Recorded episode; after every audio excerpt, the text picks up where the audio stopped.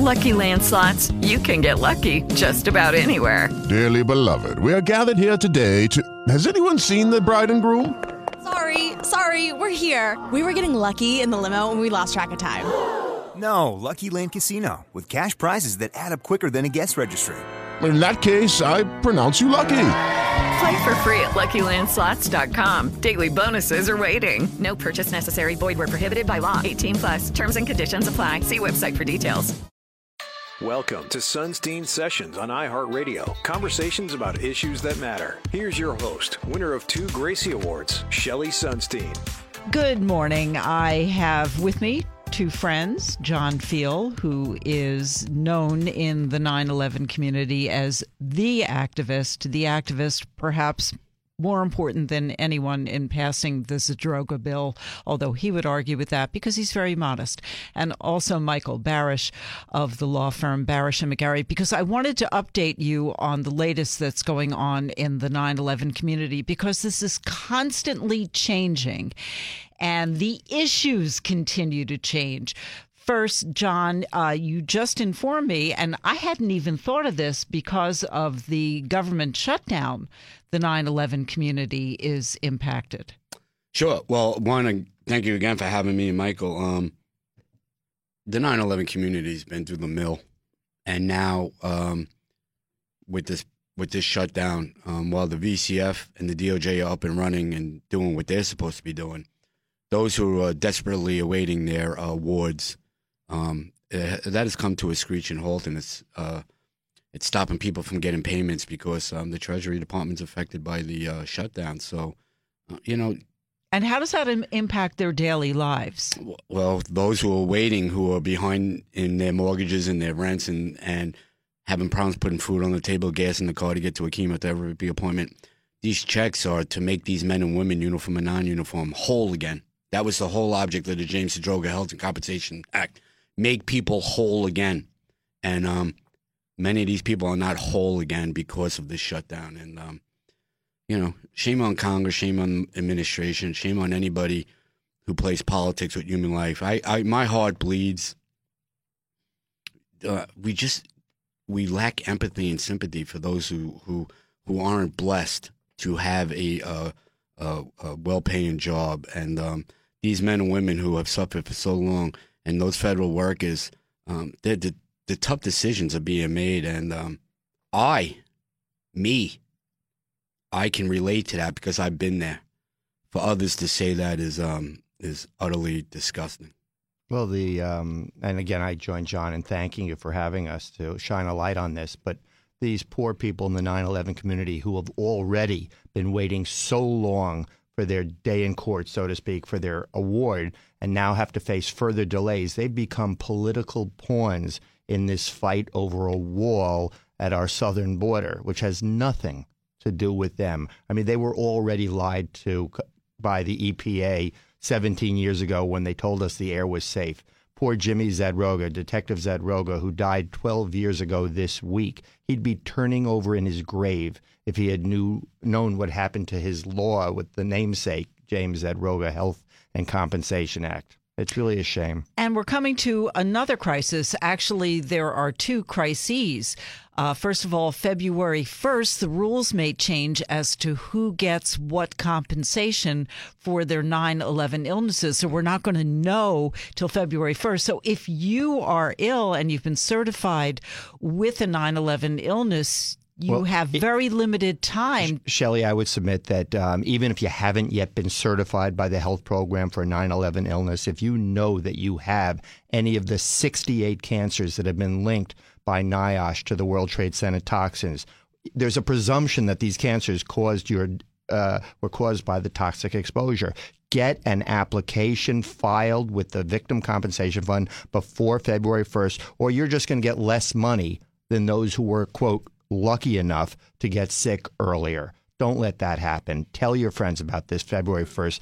Change in the law and reduced awards. You know, And, and, and again, just let me recap for those who, who think you may be affected. You have to either have been below Canal Street on September 11th, any part of that day, or spent time below Canal Street in the eight months after. You didn't have to be here all the time. and you didn't have to be a firefighter or police officer. This is eligible. The, the students, the teachers, the office workers, the local residents, they're all eligible for this free health care and significant compensation, but you must register. John, you were just yeah, I'll let say- I'll let Michael handle the lawyer stuff and and the deadline. Um, we're going to look back a year from now and say February first was an obstacle. It was a hurdle. Um, and myself and Michael and many others have seen many obstacles and many hurdles over the years trying to get legislation passed. Um, but it's once again proof, going back to what I said earlier, the 9 11 community's been through the mill.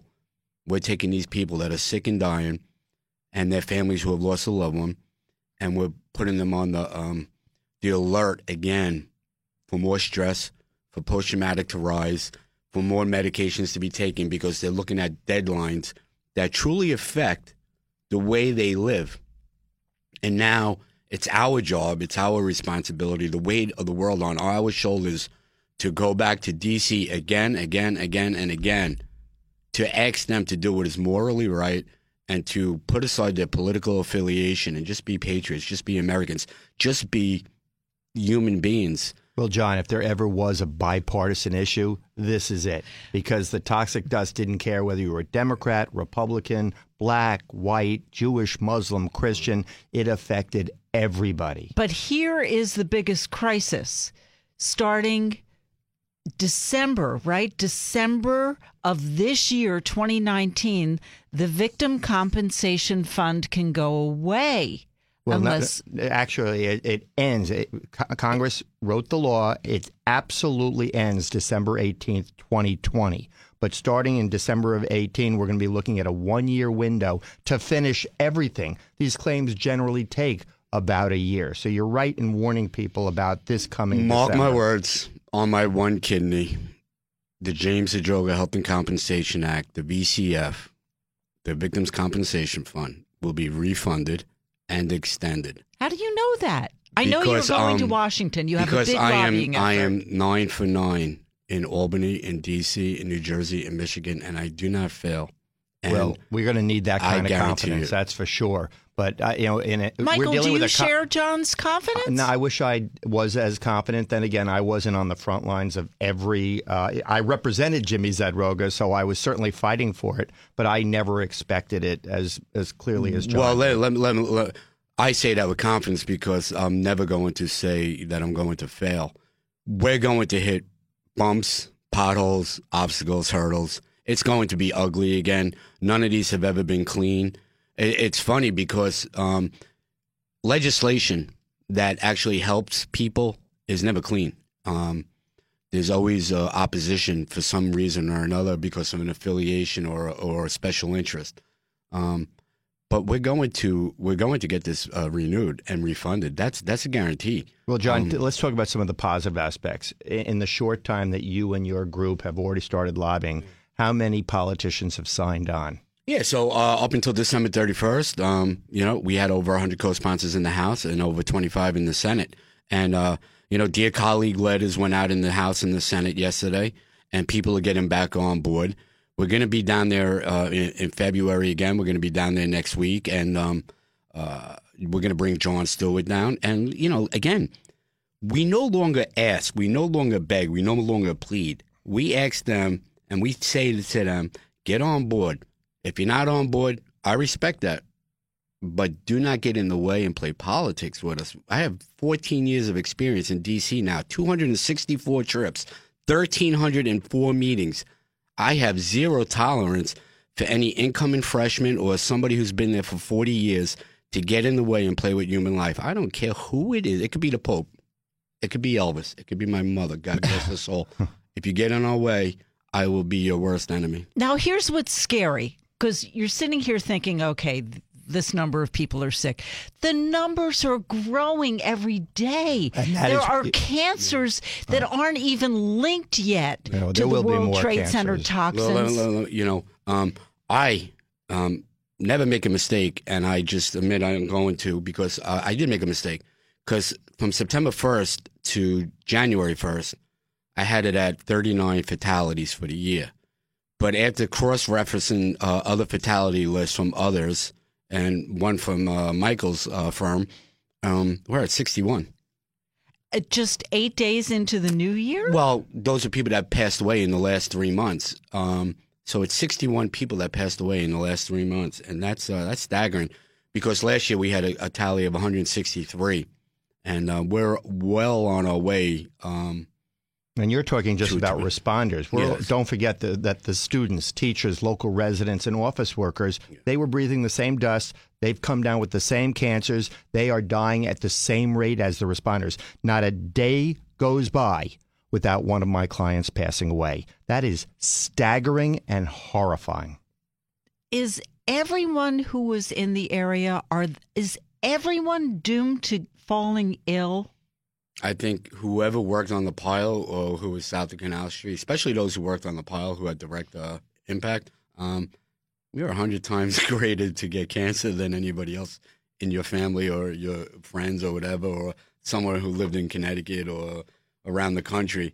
Um, but again, I, I guarantee a third of the community gets um, asbestos cancer. Well, we It's haven't coming. even seen asbestosis or Um, This mesothelioma is- yet. And and I, I don't say this. Yeah, when does that start? The usually meso- the latency period for that 20 is years. 20 years. So That's crazy. right around the corner. Yeah, and This- but what John said is absolutely right. Everybody, especially the responders I know, they're looking over their shoulder because they don't they know that it's not a question of if but when they get sick, which is why we implore people sign up for the health program because it sounds corny, but early detection really can save your life, especially with skin cancer, which is the most common of all the linked cancers. Get yourself checked out. a year ago, a year ago, um, I helped put a, a retired NYPD uh, officer in the World Trade Center Health Program.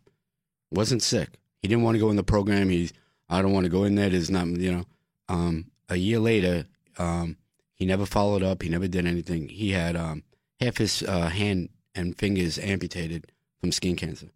Um, and now he's got a claim. Now he's in the World Trade Center Health Program. And if he would have just listened, if he just would have heeded my advice, um, he'd have his hand. It would have been an easy fix. No, I mean, cancer's not an easy fix, but it would have been taken care of in, in a timely fashion. Um, so many of these men still, to this day, have that warrior mentality. Um, well, I don't want to take something away from somebody who deserves it more than me. I'm going to be fine. I'm not sick right now. You don't know if you're not sick. You didn't go to medical school. You don't know that ticking time bomb that's inside of you so many of these men and women, um, uniform and non-uniform, are carrying these illnesses, and the World Trade Center Health Program can find them now, and let you know what you need to do, so you- you're not deathly ill in a year and dead in two years. And if you're a first responder, sick or not, you register with the World Trade Center Health Program in all 50 states. Ah, if you were south of Canal Street and south of Houston Street, make the phone call, get on the internet, get in the program. This is not rocket science. If you were down there after 9 11, get in the program. It's that simple. Sick or not sick.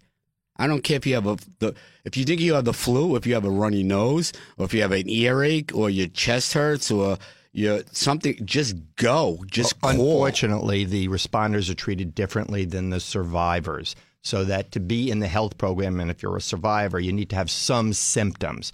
Fine, but if you, as John was saying, if you do have any kind of breathing problems, if you do need, go to a dermatologist, go to a private dermatologist, get yourself checked out. If you are found with any kind of basal cell, squamous cell cancer, you're eligible. R- rhinitis, bronchitis, GERD, you're eligible don't ignore this. We all know that uh, we've been subjected to some horrible, horrible toxins. Get yourself checked out. And contact your congressional rep or your senator.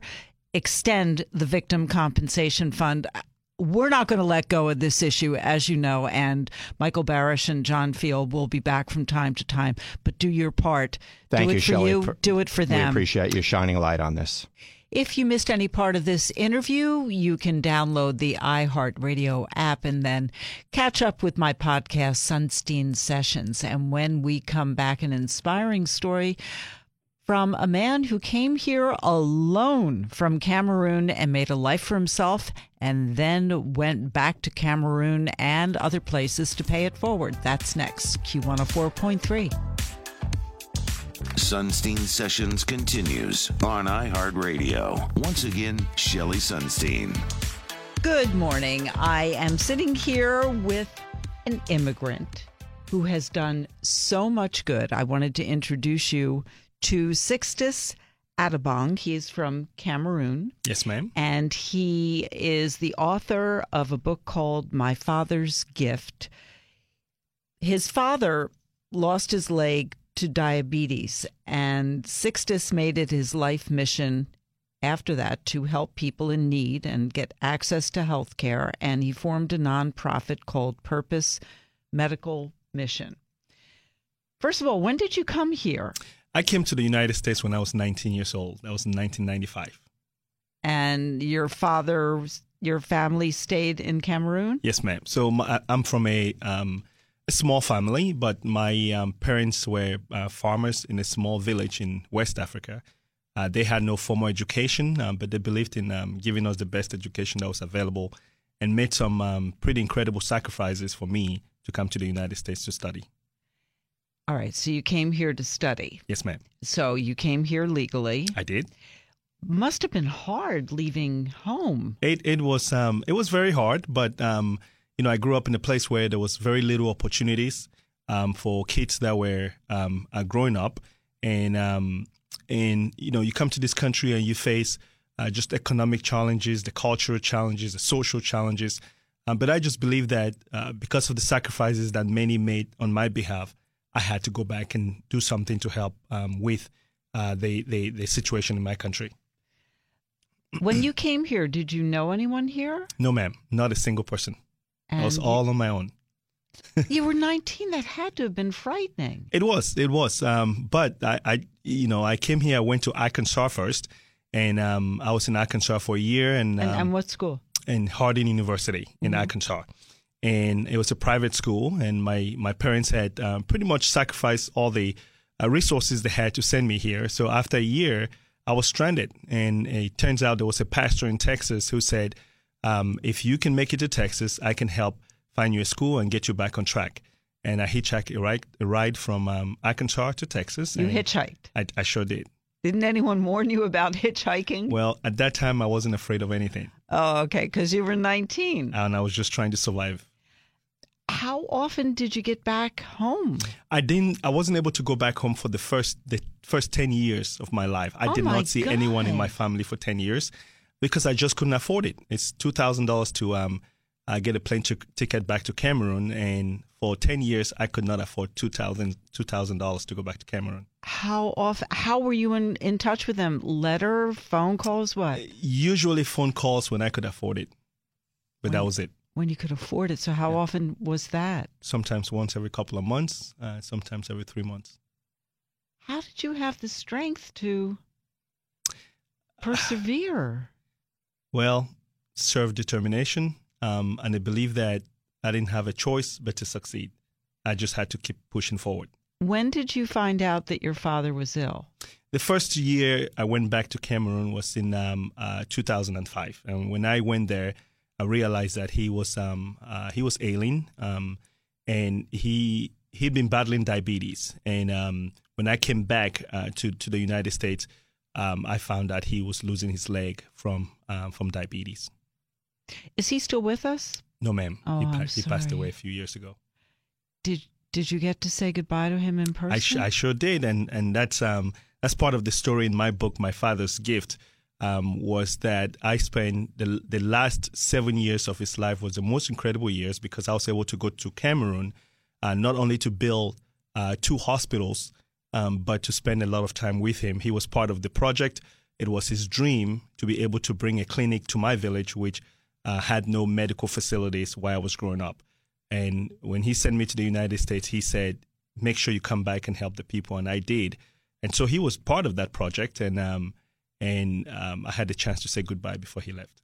Was it his illness that inspired you to go into medicine, or did you always want to go into the medical field? Well, it, it part of it was his illness, but I, when I came to the United States, um, the thought in the back of my head was always, what career choices would I make that could be used in my country? Because I always thought of going back.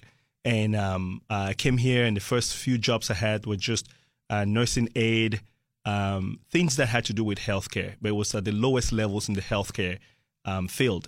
And I met some incredible people, just nurses and doctors, who saw something in me that I did not even see in myself. And they kept pushing me and pushing me and telling me, do not stop, keep going. And I did. And so I was able to get a, um, um, a master's degree in physician assistant studies. I've been practicing neurosurgery for 13 years. How were you able to afford that? But the education is so expensive. It is expensive, but um, believe it or not, I was able to work night shift for six years and paid my way through school. So I went to school during the day and I worked at night. Hard work. Yes, ma'am. Instead of a loan. Well, I, I took a loan the, the last uh, couple of years of um, uh, of my graduate work, but yes, all of it was um, just hard work and paying cash for everything I, I you know, I was able to um, to afford. I am speaking to Sixtus Atabong. He came here from Cameroon when he was only 19 years old, thanks to his parents just scrimping, saving, and wanting to give their son the gift of the best life they could possibly give him. And um, his father uh, came down with diabetes and lost uh, a foot to diabetes, and that inspired you to form a nonprofit. I mean, not many people do what you've done. Tell us about the nonprofit and, and what work it's doing around the world. So um, the the nonprofit is called Purpose Medical Mission, and it's a, um, a nonprofit organization that I founded with a group of friends. And how that came about was when I decided that I wanted to go back to my village to open a clinic. My idea was just to open a small clinic, hopefully staffed by a nurse, to help other farmers in my village uh, to take care of the chronic illnesses like diabetes and hypertension, so they don't end up the way my father did um, I was able to talk to some colleagues in the hospital that I worked at and some friends, and they accompanied me to Cameroon the first uh, on the first mission trip. And what what they saw was a complete lack of any medical facilities, no access to healthcare. And they came back to the United States and shared their stories with their friends and their families. And truly, that's how the organization was formed, Purpose Medical Mission. And it's a, it's a it's a breach of medical assistance to many underdeveloped places around the world. Um, and it started with my clinic in the village in Cameroon. Um, and our idea is to build sustainable um, infrastructures, uh, teach the people to take care of themselves, uh, teach them how to uh, just do basic hygiene, preventative care. Um, but we've, we've been able to expand to different countries. And we have two hospitals in Cameroon. We've helped build a hospital in the Democrat, uh, Democratic Republic of Congo um, in Guatemala and Nicaragua. And now we have um, hospitals scattered all over the place. And the most incredible thing is the hospitals are functioning today because we were able to train them, we were able to empower them. We, we, we sat down with them and said, How can we help? It's all about sustainability. It's how can I help you take care of yourself? And how can I make sure that this place, you're not sitting around waiting for me to come back or um, the place shuts down while we're not there? It's continuous, nonstop uh, sustainability care. What do you need from our listeners? What kind of help do you need? Well, you know, people can um, uh, just go to purposemedicalmission.org to find out about uh, what we do. Um, uh, we ask people to volunteer um, as much as you can. You don't have to go to Africa or Nicaragua. You can volunteer right here in your neighborhood. Um, that's my message. That's my message in the book is for us and hopefully I can use my story to inspire others to just think about uh, making changes in their lives, transforming their lives in a way that will make their communities and their world a better place. Um, that's what life is all about. So yes, you can volunteer, you can uh, donate to our organization, um, but my my hope is that uh, we can all just step up and do the best we can to make our world a better place. It's interesting. I had um, a discussion with my oldest son and his wife, and I said, I it, the discussion centered on it's my belief that everyone is born with a purpose in life. Absolutely. And you have to discover what that purpose is. It's not necessarily really evident, and it's not necessarily bringing up your children to Correct. be the best human beings. What I was talking about went far beyond that, that there's a specific, because we all have the responsibility to bring up our children Yes, to be ma'am. good human beings and to ma'am. be everything they could be. I'm saying that I believe that there's a bigger purpose that each person has because everybody has a talent as well that may be undiscovered. Do you feel the same way? I am 100% with you. I I believe that um, we are created uniquely for a purpose, and um, eh, eh, that's part of it. Is just finding our identity. Finding our identity is the interaction that we have with other people, um, because this world is is is is is all about that interaction. Is it's just through every interaction you can find your purpose. I call it passport to purpose. We are each other's passport to our purpose. But you find that true value in life in the service of others. So that helps in everything. If you think of if you th- you think I think of myself and and one of the most incredible gift my father gave me was like you having this conversation with your son is the gift of realizing that we have a purpose and realizing that we are a gift. We are a gift to our family, to our world, to our friends. And when you start thinking of yourself as a gift, it changes everything. It changes the way you look at yourself. It changes the way you look at others because others are a gift. And together we make the world better. Together we we, we perfect it if we can just do our part as much as we can to help others find their own purpose. That's that's what it's really all about. and that's what makes you truly happy. Absolutely.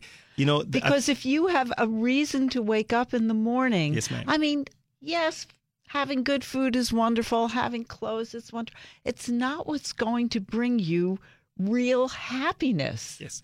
So I think someone once said the true value of life is found in the service of others. There's no better fulfillment in life than serving others. There's nothing wrong, wrong with working hard. There's nothing wrong with having those resources. But what are you truly using those re- resources for? How do we serve others? And when I say others, I don't mean going out of the world or going out of your, your, your community. You can serve your husband. You can serve your, your son. You can serve your, your spouses. You can serve your neighbor. But you truly find value in life when you do that. And it's it, to me, it's um, you know, traveling the world, I see myself in the kids that we serve, the families, because I hope they see themselves in me. Um, I was one of those kids in that village. I have been a recipient of charity, and today I find myself on the giving, mostly on the giving end of it. And and I go there and and and I'm hope to them. You know, they some of the places we go to, these people have nothing, nothing. They have no running water, they have no electricity. But I tell them that I have been there, and today I'm coming back to visit them. And the message I'm leaving behind is if strangers can come and take care of you, I expect you to take care of each other.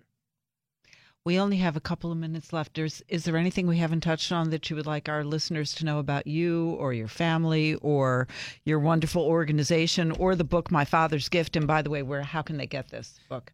My Father's Gift, um, you can get it from Amazon, Barnes and Noble, um, wherever books are sold.